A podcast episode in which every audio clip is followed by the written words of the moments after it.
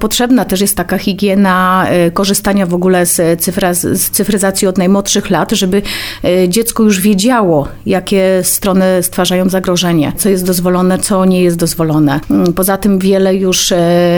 różnych czy tabletów, czy telefonów ma różną kontrolę rodzicielską, więc my jako rodzic też możemy mieć wpływ i taką czujność nad tym, z czego dziecko korzysta i co robi w tym internecie.